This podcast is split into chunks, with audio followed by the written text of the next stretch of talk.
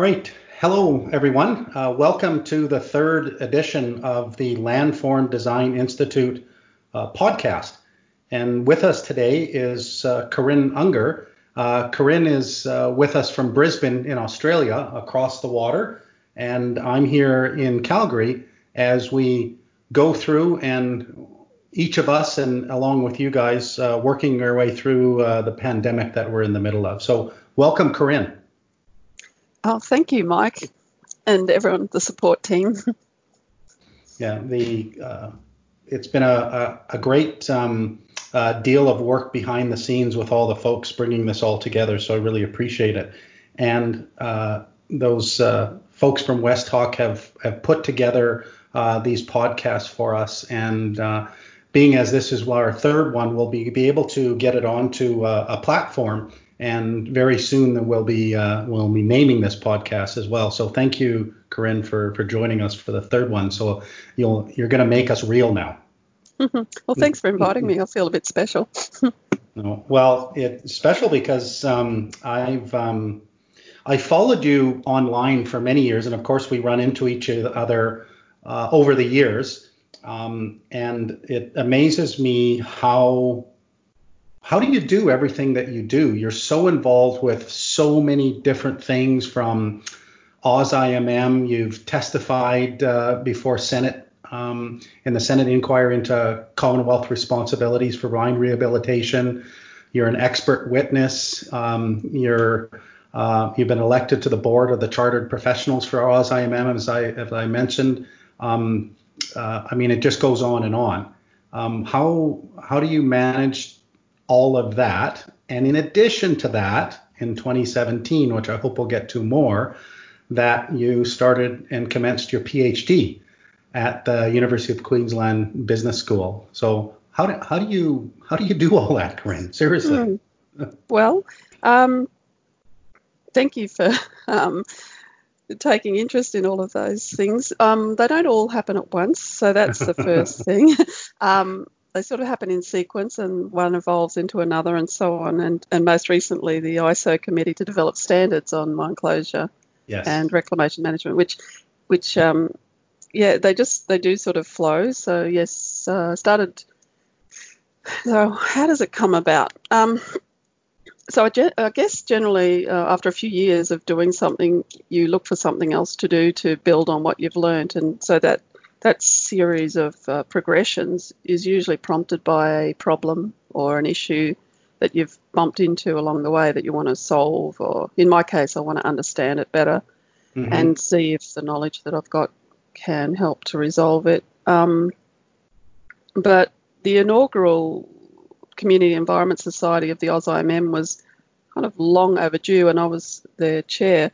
But prior to that, uh, there'd been a, a, fair bit of uh, effort by a, a board a board chair who had set up the sustainability committee, which actually was the precursor. So it, um, a lot of the hard work was done then, and I was involved right from that very start. So um, there is this progression behind the scenes that you don't always see, um, and and a lot of effort goes into setting up a new entity within a, an established and fairly conservative organisation like the AusIMM, which is predominantly mining engineers, metallurgists, and um, geologists. So, um, yeah, so that was just one example. And then getting into the professional board of uh, chartered professionals was um, a progression where they were very short of environmental um, certified chartered professionals to start with, and then having one that would be willing to go on the board. And so Peter Waggett was probably fairly instrumental there in recruitment. He would um, cast his net and drag people in. So I got involved that way. Um, but I was glad I did because I learned a whole heap through that process on how you um, how you uh, develop such a program and establish it. And then it transitioned into a new program, and I was involved in that. Uh, went from being a board to a, a different sort of committee, but it had a, a more structured um, approach. And yeah, it, but during that approach, um, during that that time, you're always learning. So I've got to be always learning. That's really critical, but also contributing. So both of those things have to take place. Um, and I think the other critical thing is being independent. So I'm self employed and had been since about 2004. right. uh, ha- having worked for government and industry before that. So as an independent consultant, you do get um, drawn in on um, like the New South Wales Audit Office that wanted to interrogate their financial assurance system or security bonds, and so I was brought in on that um, performance audit. So the beauty of being independent is you do get um, contacted um, to do these things. One of the things early on when I set up my own business, I thought I'll set up a website, and I thought I'd do that when I didn't have any work, and I've never done it. um, and and I did think at one stage I would do it because there's still a lot of resources that I would like to pull in to one place, and I will do it one day. But I did think I didn't actually have time to respond if people wrote, so in the end I didn't. But so in a way I'm a bit invisible, and I pop up here and there. But if anyone really wanted to understand, I guess LinkedIn is one place. But um, yeah, I've been a bit slack on that front, not not sort of joining the crowd and um, setting up a website, but it, it is something I think is important when you want people to focus on something uh, to, yeah. to, bring those resources to bear. Mm. Yeah, and I do see you you do post on on LinkedIn for sure, mm. but and you do a lot of uh, of sharing of other uh, groups and um, uh, facets of work that you're involved with, um, which I really like because it opens up. Uh, well, for me personally, I'll speak for myself um, only. It opens me up to, oh, what about that? And and because of your of the sharing, so uh, I think that that's important too, as you're bringing awareness of not only for yourself but but other aspects of of, of who you work with. Mm, yeah, I think as individuals we can't do much without engaging others. Um, there is a limit to how much one person can do. That's right. I've discovered. Yeah. yeah, you, get, you get tired. so I first met you, um, uh, I think in the early 2000s, if I'm not mistaken, on the Mount Morgan Mine Rehabilitation Project. Hmm. And um, I was just wondering, like we were we were doing a bit of cover system and landform design work, and and you were you were managing that project and supported by um, a number of other people, like you know uh, our mutual colleague uh, Tanya Lawrenson. But I was wondering, what's changed for you, if anything, since that project in terms of how you would look at that project? So not really asking for cognitive bias, but more so, what are the lessons learned from there?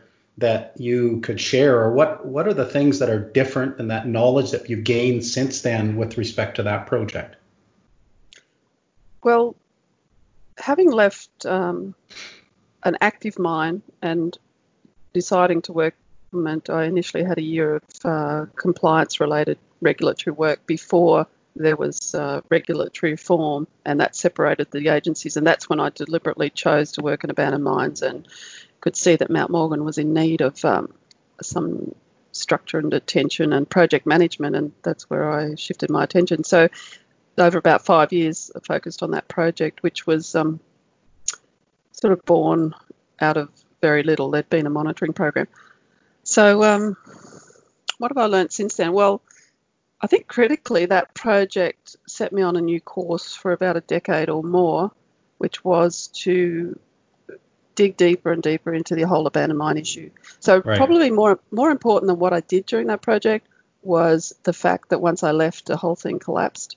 So that was when I realised how you had to have regulatory support and legal backup and various other things. So that project was born out of um, me being in the right place at the right time, but also having a really good regional director who was supportive of the project. He didn't know anything about the challenges, you know, how to solve them.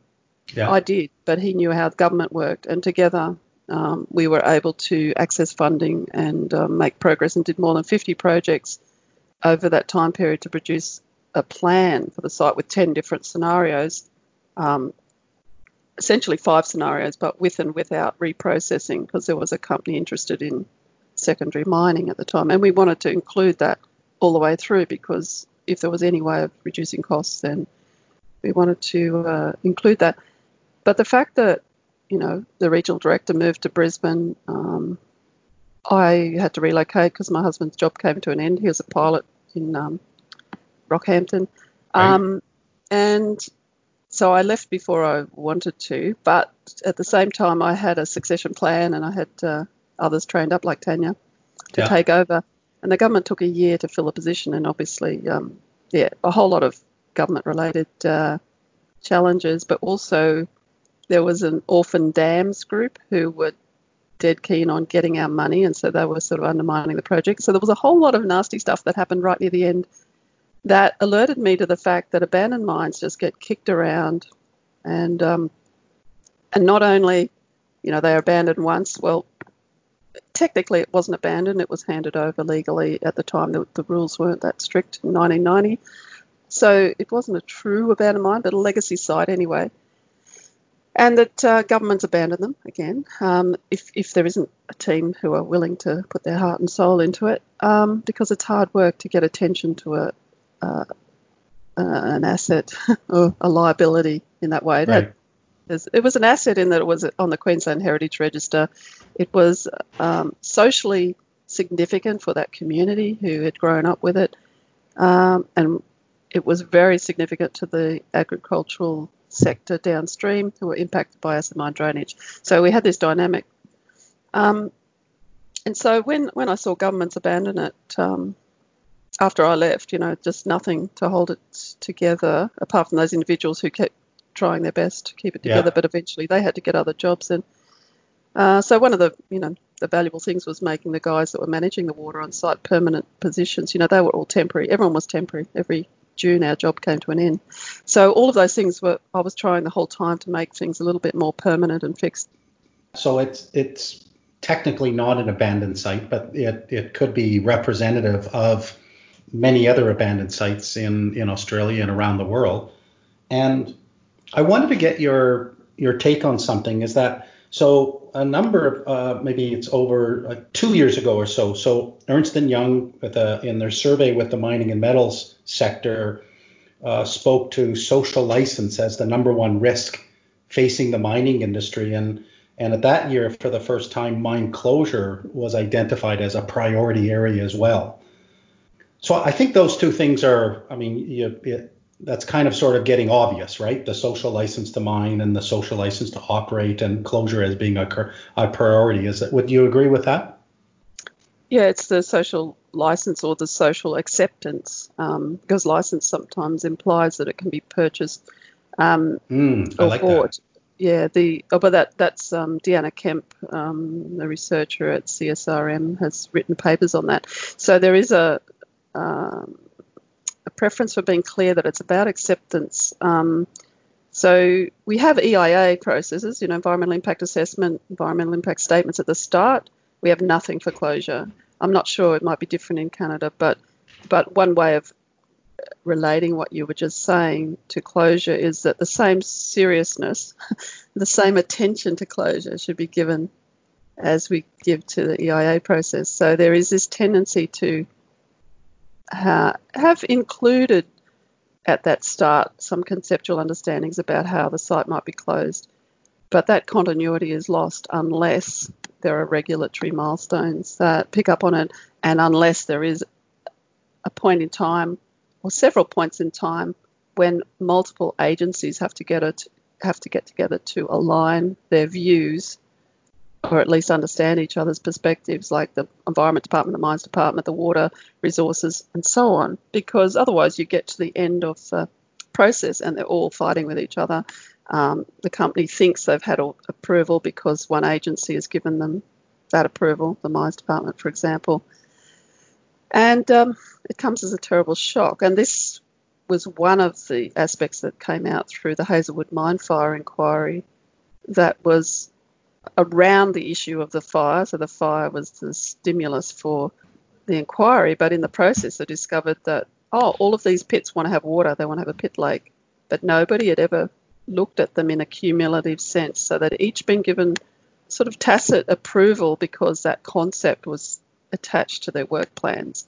Right. But it wasn't until the inquiry that they revealed that um, the water agency had never really been fully engaged in that conversation. So, a classic case where the different agencies have different perspectives and um, it all either unravels or those conflicts are revealed when it comes to closure. So, yeah, we, we, we need to have processes in place in, that are embedded in legislation that because closure planning is such a continual and ongoing process, it could be um, you know intermittent, but it it needs to be become resolved during the life of the mine because you only start with broad concepts and and those concepts are vulnerable to changes of mine plan and so on.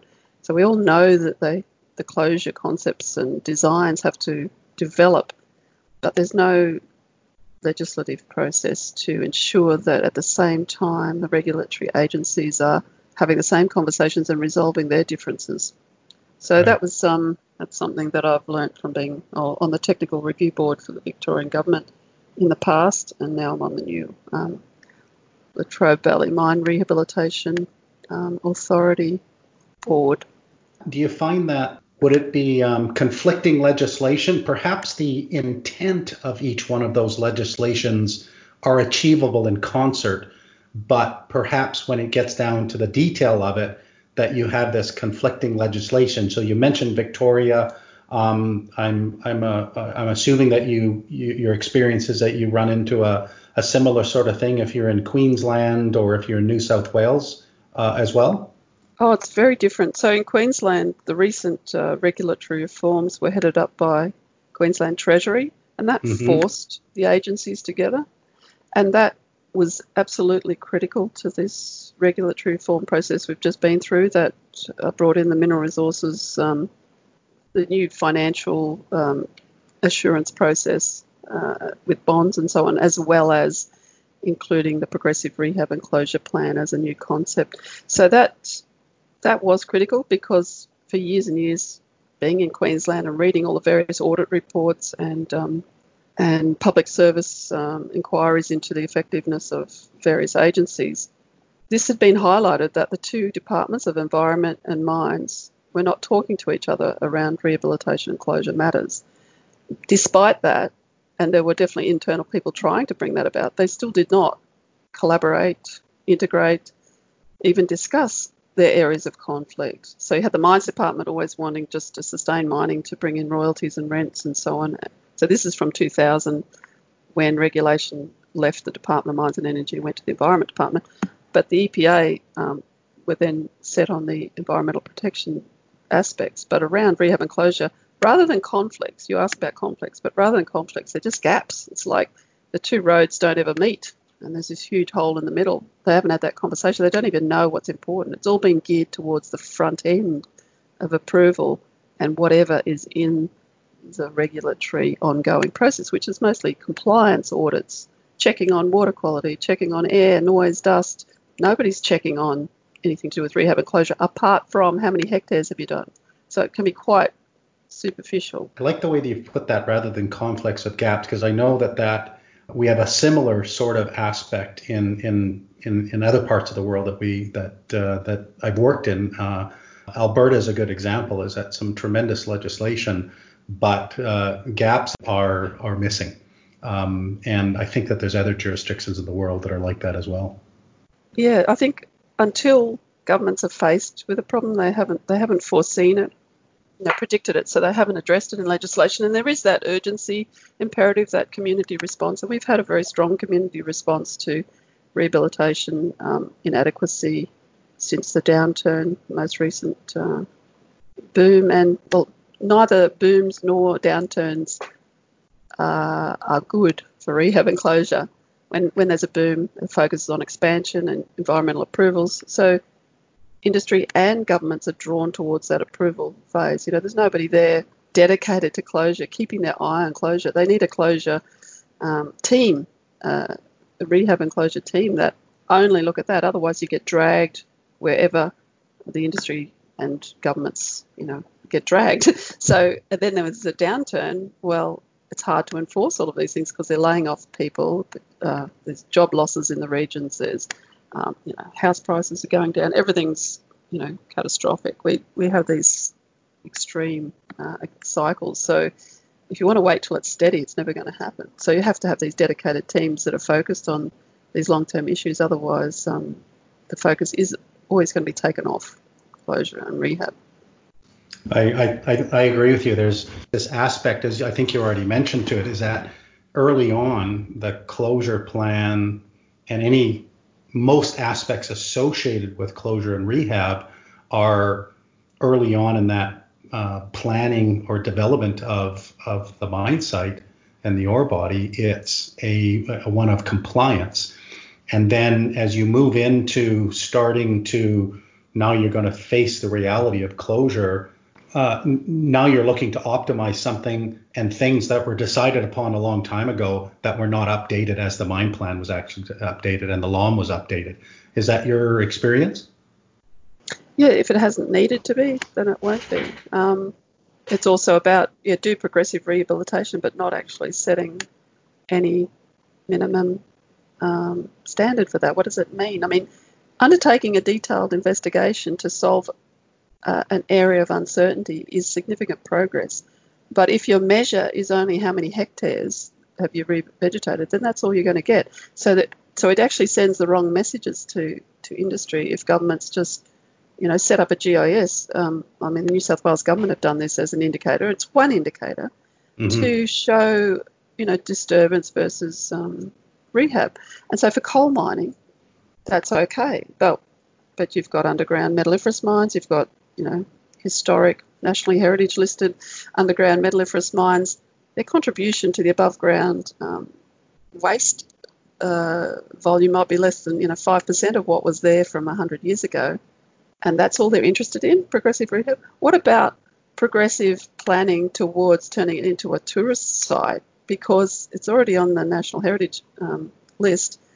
Uh, it's not going to be, it's in an arid zone, so it's not going to be covered in a forest. You've got to manage dust because of the metals involved. So even tailoring their legislation to to climatic zones, to uh, different land uses, just understanding the values of the site. It's not enough just to put a, a figure into their guidance that just says, oh, yeah, um, step through the same process as you would for progressive rehabilitation, but we'll put, um, you know, cultural heritage on it or something else. So, so it, it just it shows that there's not enough engagement across agencies to even um, understand what's required and you've got to remember that even if you went to the cultural heritage people in New South Wales, they wouldn't necessarily know what's required for closure either. It sort of requires its own research project. It requires connecting with people who've got experience in that. And, that, and then as a consequence, I end up being a member of about five different associations from ICOMOS, which is the International Council on Monuments and Sites, because of the heritage side and, and my interest in that area after working on Mount Morgan, you know, right through to um, yeah, and other and other organisations. So that those variety of perspectives are what it, I'm trying to keep on top of the um, the breadth, but also having some depth to understand how it's applied. But wherever there's been a problem like that, like a site that's having to report on hectares of rehab, and I've done the closure plan for them, I just see the nonsense of it. Yeah, so I, I want to understand more about it to try and resolve it and bring it to the attention of others that are in a position to change things. And so, would it be fair to say, from a legislative perspective, is that progressive closure? I mean, it's a it's a fantastic concept, but it's not really it's not really achieving its its um, its intent. You know, one could also say from a you know from from the mining operator side, it's you know like why some would say, well, why isn't progressive closure and rehab happening? And people say, well, it's maybe it's not part of the the key performance indicator uh, a KPI for an operator. And I would also take a bit of a different look at that uh, or perspective on that. From my perspective, it's probably not being done because it's not part of the plan. Does that make sense? I think there is a tendency for you know engineers and scientists, and I'm still a social scientist in training through my PhD, but we don't really um, everywhere I look, we, we're not apart from safety and health, that has had some social science attention. It's more in the psychology field, so it's slightly different. But these organisational aspects are studied in other industries and uh, are very well understood, but they just haven't been brought to this problem, which is you know why I'm doing a PhD. So I do think there is a tendency for those that are traditionally tasked with dealing with closure, whether it's consultant as a landform design engineer or geomorphologist or plant ecologist or whatever your role is, it's sort of left in the hands of this group, of which I'm a member, but it actually requires far more insight from a social science perspective that looks at those internal tensions and conflicts. It looks at how these issues are managed, and um, and while I can't share a lot about my PhD until it's published, it's it's about going into the organisation and observing and interviewing and so on. But different research methods and different theories and different perspectives to actually understand what's going on. Otherwise, we're sort of second guessing it from the outside. So I still see myself as being caught in the middle, but by the time I finish my PhD, I'll know what I've found. But it, it really, there is a lot there. Like there's all this common pooled resources. So we have these conflicts occur, and a great paper from the oil sands in, you know, northern Canada, mm-hmm. how industry collaborate on uh, water and tailings technical issues and how they progress as an industry. So, know, I only found that the other day and it helped to me to connect with uh, mining related matters. But this is in the organisational uh, social science literature. So, anyway, I won't um, dive down that rabbit hole too far at the moment, but uh, I, I do think we need to bring in those different disciplines to help solve the problem. Well, I wonder if this, uh, the next thing that I wanted to ask you about is along those lines. I'm wondering, um, is uh, in from your perspective, what's the difference between closure and rehab and relinquishment? What can the industry do so that we're actually, you know, having um, less abandoned mines, for for example, or that we're actually perhaps striving for um, something like I think in my mind we're we're striving for something more than closure. I know closure is really hard, and we haven't achieved it right as an industry quite yet. But like, is it just closure? Is there something more there? Depends on your experience, and it does depend on the legislations because often they're defined in legislation, so they're highly variable, um, and so we can't actually use them in a way that um, we assume you cannot assume that everyone me- means the same thing when they refer to them. So I see um, closure as a very ambiguous term because uh, in uh, you know, leading practice guidance and so on, it's seen as a process that starts at the beginning. In another document, it's the actual when mining stops and you start doing rehab. In another document, it'll be at relinquishment. So it's highly ambiguous, uh, and I think that's the challenge with all of those terms. I think relinquishment is um, is a, a, bit clearer because it's legally defined as you know that handing back of uh, mining tenure or company being allowed to leave. But in terms of what the communities want, um, I think if we asked external stakeholders, they wouldn't really care what words you're using, so long as you left something that was, you know, safe, stable, and sustainable, and non-polluting. Like they, they want certain values. They want the land to be accessible. They want it to be, you know, depending on the stakeholder, of course, they might want it to be protected and um, and fenced out because of particular cultural values or whatever. But understanding what the stakeholders need. You just got to remember if this is a temporary land use and it has to be used for something else, then all of the planning has to be geared towards that use. And if you don't talk about land use, water use, downstream use, um, aesthetics, unless we talk in those terms, then we're all we've all got different understandings of what we're aiming for. So that's probably the biggest challenge that um, when you're designing, like design life, what an ambiguous concept. Yet in the past, I'm sure from an engineering perspective, it's seen as being something quite finite. Oh, it's going to be designed for one in 100 years or one in 200 years, or, you know, at Ranger Mine, it had to be designed for 200, one in 200 years, or have a 200 year um, design life, but a thousand year structural life. What on earth does that mean? I mean, that's why we, you know, embarked on erosion, you know, uh, slope trials, and then there was rainfall simulation and modelling and so on, landform, landform evolution modelling in conjunction with the um, Environmental Research Institute of the supervising scientists. So there was that collaboration with the mining company. So all of these concepts, we can't ever assume they're absolute. And and how are they changing in a climate change context? You know, so they're fluid. Um, I think we I think we think we have more control over these things than we do. Um, and that they're yeah. more clearly defined than they are. I, I couldn't agree with you more. Defining these terms and actually not assuming that they're subjective, assuming that they're subjective is actually um, the approach to take. Um, and that kind of feeds into one of the, you know, where we're here and we're, we're we're having a chat in respect of the Landform Design Institute, and I'm not sure if you're aware or not, but in the Landform Design's mission is to make landform design routine in the mining industry worldwide by 2030. Um, but landform design, just those two words right there, I think in different parts of the world and for different people in the industry, they can mean tremendously different um, things. And, and that's one of the challenges that the Landform Design Institute is working on is, is defining like what does a landform actually mean? And for example, when does a tailing storage facility become a landform?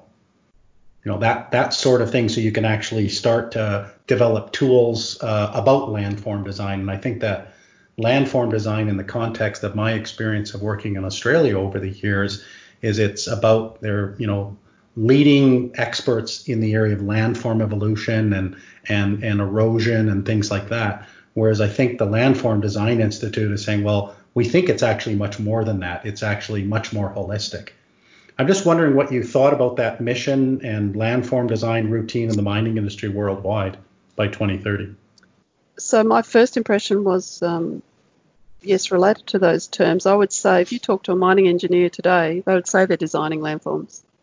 So they're designing um, pits, they're designing waste stockpiles, they're designing and um, and minerals processing people, you know, uh, specialists with geotech engineers are designing tailings dams.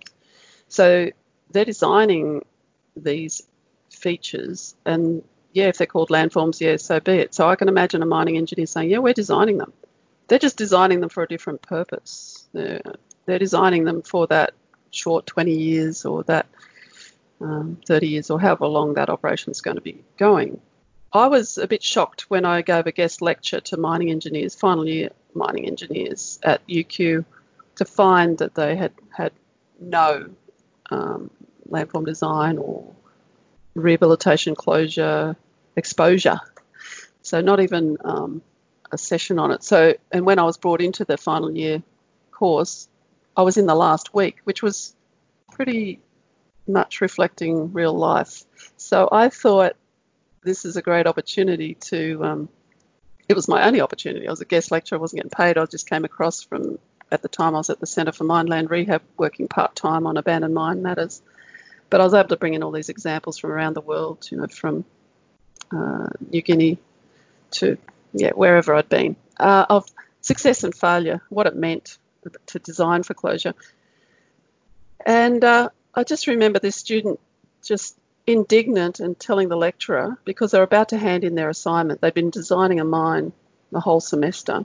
And they said, Why didn't we have this in the first week? and that was just the best to hear that. That was just the best thing. If, if nothing else was learnt, then I thought that was the message that you can't go and retrofit a mine for good closure at the end. I mean, clearly, whenever you're brought into a mine, whoever's involved with rehab, closure, design, whatever, you can always make things better than where they were heading. But if it's left, you know, till partway through, you've, you've got what you've got and you've got to make the best of it. So you never have that amount of control that, that is needed right up front, that even in situating a structure to get it in the right place and build the right foundation or whatever. You know, design tailings dams very, you know, dense tailings or designed to relocate the tailings or putting the paste tailings back underground, whatever it is, have those thoughts, decisions, arguments early and resolve them and, and have all those illustrations that tell you otherwise you're managing this in perpetuity and what does that look like? That's really my first thought was, yeah, these mining engineers, as far as they know, because they don't know what they don't know, um, yeah. They're designing they're designing landforms. They'd, they'd be saying, well, what the heck's this? Well, we're designing the landform design network is about designing landforms for productive futures, for sustainable futures, for for life beyond the mine. And so that, to me, is the critical bit that needs to be. I, I think it is articulated in there, but it might be assumed to be understood by everyone who looks at this, which it may not be. So, in terms of having that embedded. It's got to be embedded in mining engineering courses. It can't be an add-on. It can't be separate. So, so I found how hard that was when the Mining Education Australia uh, course, they had an environmental course attached to it, and I was through AusIMM, I was involved in uh, reviewing it. And I said, why is this just a, a subject that, in fact, most universities was uh, an elective? You didn't even have to do it. So this is the mining engineering training in Australia. So I'm not speaking globally. I don't know what happens in, in elsewhere. But this socio-environmental aspects of mining was an elective, and it didn't even, you know, closure might have been one you know, one PowerPoint presentation in the whole. So we were the two of us that were involved. One was a geochemist and myself. We went into it, it needed to be embedded in every course, you know, to, to make sense to these students. When they're doing hard rock mine design, they had to have that unit on closure in there. They didn't have to have it in another course that they didn't have to have. You know what I mean? They didn't have yeah, to take. Totally. And I think that's part of the part of one of the the facets that the Landform Design Institute is working on is actually working with universities to bring that content into uh, the specific dif- disciplines as you're talking about that uh, perhaps are missing it or perhaps it's an elective and make it actually a, a, a core part of of the of the of the requirements for for that undergraduate degree. Definitely. Um, I also wondered if you have um, you know geomorphologists. I'm not sure. I know there's a strong geotechnical engineering focus. Um, that's very clear from this page. But then I wonder about all of the other elements, and I'm sure those involved in the Landform Design Institute have have those connections. But are they integral to the to the process? And also, then I get into the uh, stakeholder engagement aspect, which is not as an add-on, but in terms of agreeing on the land use before you start. So, and that that of course does change through the life of the mine. But how does that get in, integrated early on? How does that shape the design? How does it inform adjustments along the way? And then how does it reflect itself in acceptance at the end? Um, so that's that's another aspect. It doesn't it doesn't come through uh, strongly on the website, but yeah. clearly starting with the, the fundamentals of design of, of these landforms, even agreeing on a design life, like I don't even know how you do that, but you either got to agree on a very long design life or companies have to resign themselves to managing uh, in perpetuity or handing over as part of an institutional control program with a bundle of money uh, you know, for residual risk. Yeah. Well, I know for me, when with design life, I, I very often actually ask that question: why mm. that? Why that design life? It, it, it can be challenging when well, that's what we did at Mindsight ABC, so mm. we're doing it here. And I'm well, I'm not quite sure that that's the best response, right? And mm. I think it's it's very site specific. It depends on what's the returning land use, as an example, right? I mean, it has to, wouldn't it, right? And mm. and and so it, it begs those those that more of that integration and and bringing that conversation up front. I mean, I I would have.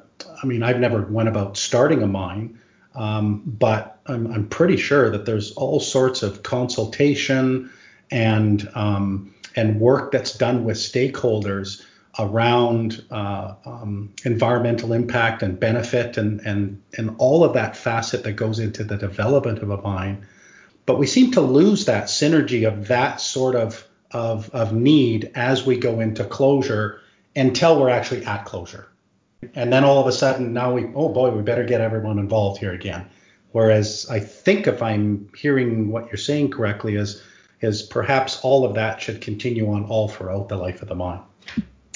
Yeah, and and not every day of every week, but um, no, yeah. At at clearly, there's got to be clearly um, important stages when it's reviewed and, and maintained. So certainly the um, I think it was Peter Whitbread Abrutat, who's based in Cornwall, England, who wrote a paper and it described that ongoing consultation as progressive rehab for people. Like he was trying to use the language mm-hmm. of, of the biophysical scientists and engineers to explain the concept of that engagement process for closure. So, you know, surely once a mine starts, nobody's interested in closure um, except the closure, um, the, you know, the landform design people, you know, because you want to someone has to keep their eye on that. So who is it? Well, it's not the environmental superintendent because their role is to make sure the mine's in compliance. So you've just got to, got to recognise that the, the structures that we've set up over decades that run mines have uh,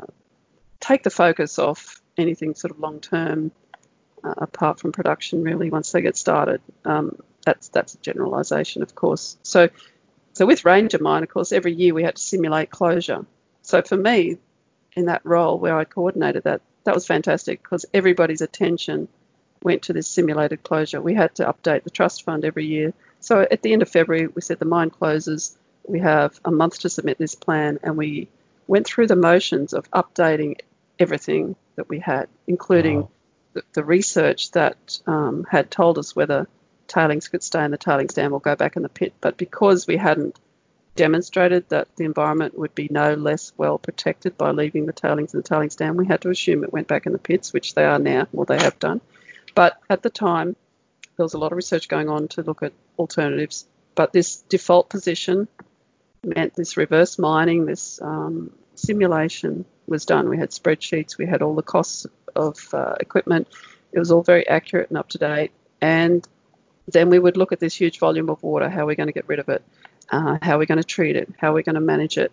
And that simple act of looking at how water would be managed was gone through every year. With you know, also the dredging and of the tailings and all of those aspects had to we had to get quotes from Holland on dredging machines, so on. So that had to be highly accurate because then the Australian government sent up an auditor um, or a quantity surveyor to audit it. So looking at the costs of everything.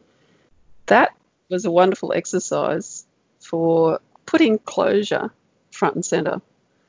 And uh, the mines department, everyone, everyone had to help with it. So it was it was actually very good because it meant there was uppermost in conversations. There was no no way you could not think about it because every year we had this reminder, and it made every every department think about it. It's fantastic. I love that. What a mm. great exercise. Yeah. Mm.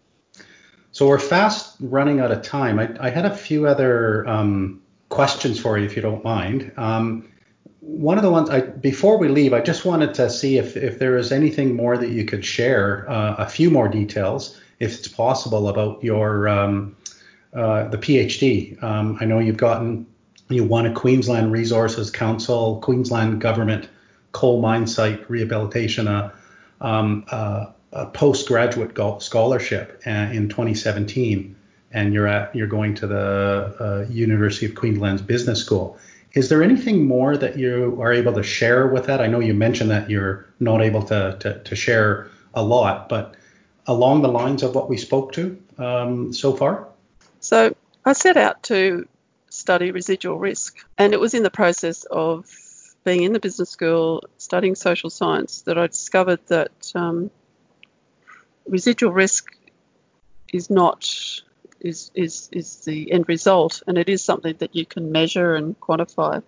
But actually, what I needed to study were the organising processes that created the residual risk. So whether that was a high or a low residual risk, you know, what was going on inside the organisation that led to that over a long period of time. So what we've been talking about as being something that's, you know, so I'm studying in fact risks that are slow growing, difficult to see, that potentially impact beyond the borders of the organisation and can be catastrophic when a mine closes you know, prematurely or at the end of the mine life, but with this huge liability that it didn't didn't comprehend. So my focus really is on managing these risks, these slow growing risks. So it's been uh, challenging because they're not you know obvious risks, but a lot of the the uh, literature on risk management deals with crises, acute crises, there's, there's black swans, things we didn't predict. There's, um, there's a whole lot of uh, literature out there, often assuming um, enterprise risk management systems or ISO risk management systems will, will are the solution. So by just taking a different approach and saying, well, what do organisations do in reality? What are they actually doing to manage these um, slow-growing risks, and how how they detect them, how they contain them, that is really the focus of my thesis. So, you know, looking at extreme examples of failure and success, and then going into an organisation as it's managing these issues. Um, it's been, it's like putting on a new set of glasses and suddenly being able to see. It's um, it's been wonderful and challenging, extremely challenging at the same time. You get this overwhelming volume of qualitative data, and you have to form patterns. And there's a systematic way of doing that. It's exactly where I think I've been leading all my life. well, it's incredible, Corinne. Obviously, you're aware, ambitious, but when you when you bring it all together, um, it's it's going to be amazing. That's just incredible. Yeah. yeah, that's really so. super cool, Corinne. So you you your one of your first papers was weed, seeds, crocodile, and couch. Cooch. That was in 19 Cooch. Yeah, that's that a was grass. 19 and Cooch. That's right. I think I've actually learned that from you before, and I messed it up before too. in 1989. And how how different is that? Like, what what was that paper about, and where was your head at in that part of your your career, and and and now? Hmm. So I'd had four years in soil conservation before that, um, and so that was my first job in mining, and I'd been drawn to it from you know a holiday in Cape York and visiting the Weipa mine. So I'd been really excited to see and learn about the rehabilitation. And I applied for the first job that I saw in mine rehabilitation. It happened to be at ERA Ranger Mine, mm-hmm. and I mm-hmm. remember being flown up for the interview and. Um, and I think it rained all night. I think I dreamt I was drowning um, because, but but it was actually the noisy air conditioner in, in the demountable that I was. And it was just an amazing site. And I got back and thought, well, even if I don't get the job, it was really interesting. And I just was lucky I got the job. But you know, and I had 10 years there. But that first that first part of my job was like a transition out of my old soil conservation uh, life of stabilizing land, um, understanding soils, um, knowing how critical vegetation is, but also understanding the physical and chemical properties of soils to make sure that they stay where you put them rather than wash away.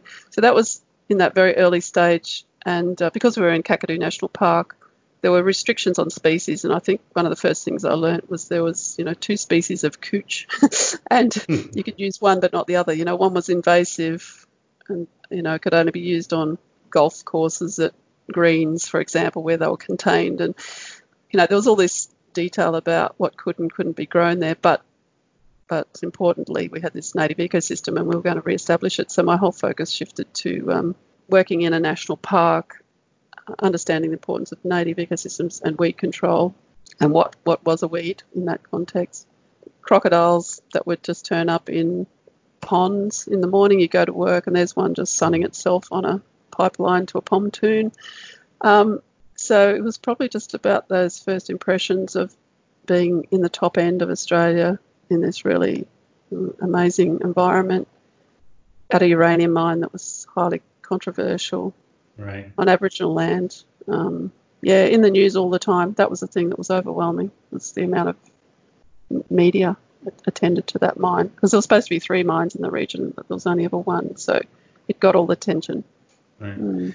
And so how I mean, I know I wanted to touch on on on a few other things, but you mentioned Peter Waggitt, and I know I know Peter. Um, probably not nearly as well as you know him, but he's a, a person who's like what an am- amazing man, so mm. generous with his time, and mm. and have there other have there been other people like that in your career that have I'm not going to say mentored, like maybe it's coach, maybe it's mentor, but sort of have influenced you to help you oh, find oh, your your voice? Yeah. find your way? Absolutely. As, you know, a female in the mining industry all, was heavy going if you don't have someone on your side. so yeah. um, definitely, no. Peter McNally was the uh, was my boss, um, Alex Armstrong at first, and then he left, and then uh, Peter McNally was the environment manager, and he was just amazing because every year it wasn't like you had to wait for someone to die to get their job, you know. So there's sometimes this perception in public service that that's the case, but in a mine site that's fairly nimble and with a great boss like Peter, your job grew every year, like my job grew. So every year you'd add on, oh, well, look after the research program now, and can you also do the annual tax return for R&D, and can you also, uh, and it just went, and I just loved it. Everything he added was great because otherwise, after a few years, you get bored and you have to leave a job. So that never happened. In fact, I think I only left because I'd had two babies by then.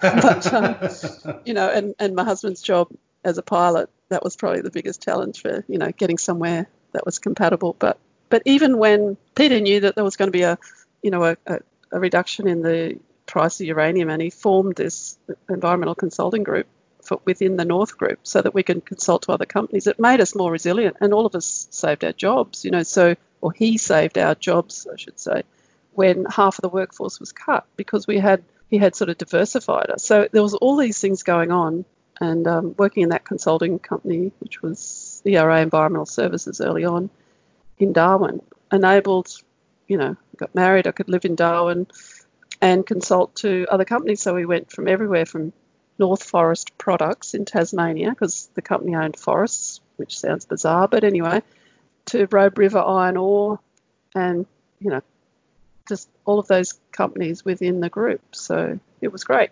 So I've had good mentors, good bosses everywhere, even in soil conservation. A guy had been there for 15 years, wonderful experience. Um, Rockhampton, this wonderful regional director, Jim, he was awesome.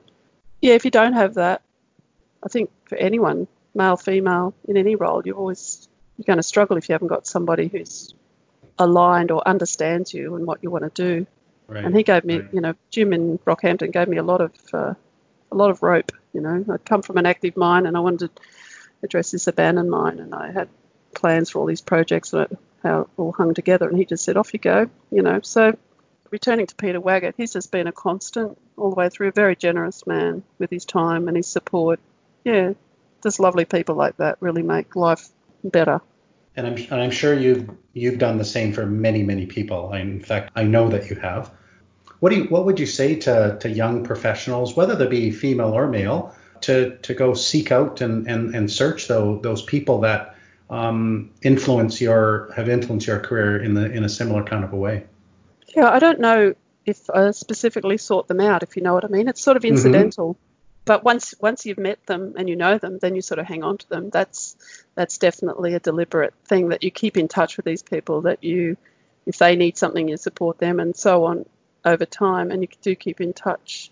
I, I think that your the way that you had started um, uh, at the beginning of our chat here was you you spoke to through your career you've been open to learning and and always um, learning as you go along, and I think that's when I think of uh, of you know a young professional looking for a a mentor is is is just being open to it and then and then it ends up happening um, just by the fact of being open to it is that it sounds like that was your experience. I know that's my experience as well. Yeah, oh, it's the two-way process. It's not all take, but you're also helping them to achieve whatever they need as well. So in, in terms in the workplace, you're doing your job and you're supporting them in whatever way you can, but they are also helping you when you get stuck. Um, but in terms of mentors that are outside of that workplace, then those connections um, they're still a bit two-way because you like if I help someone and then they pop up later on working on a project, like you're just building connections the whole time. So mm-hmm.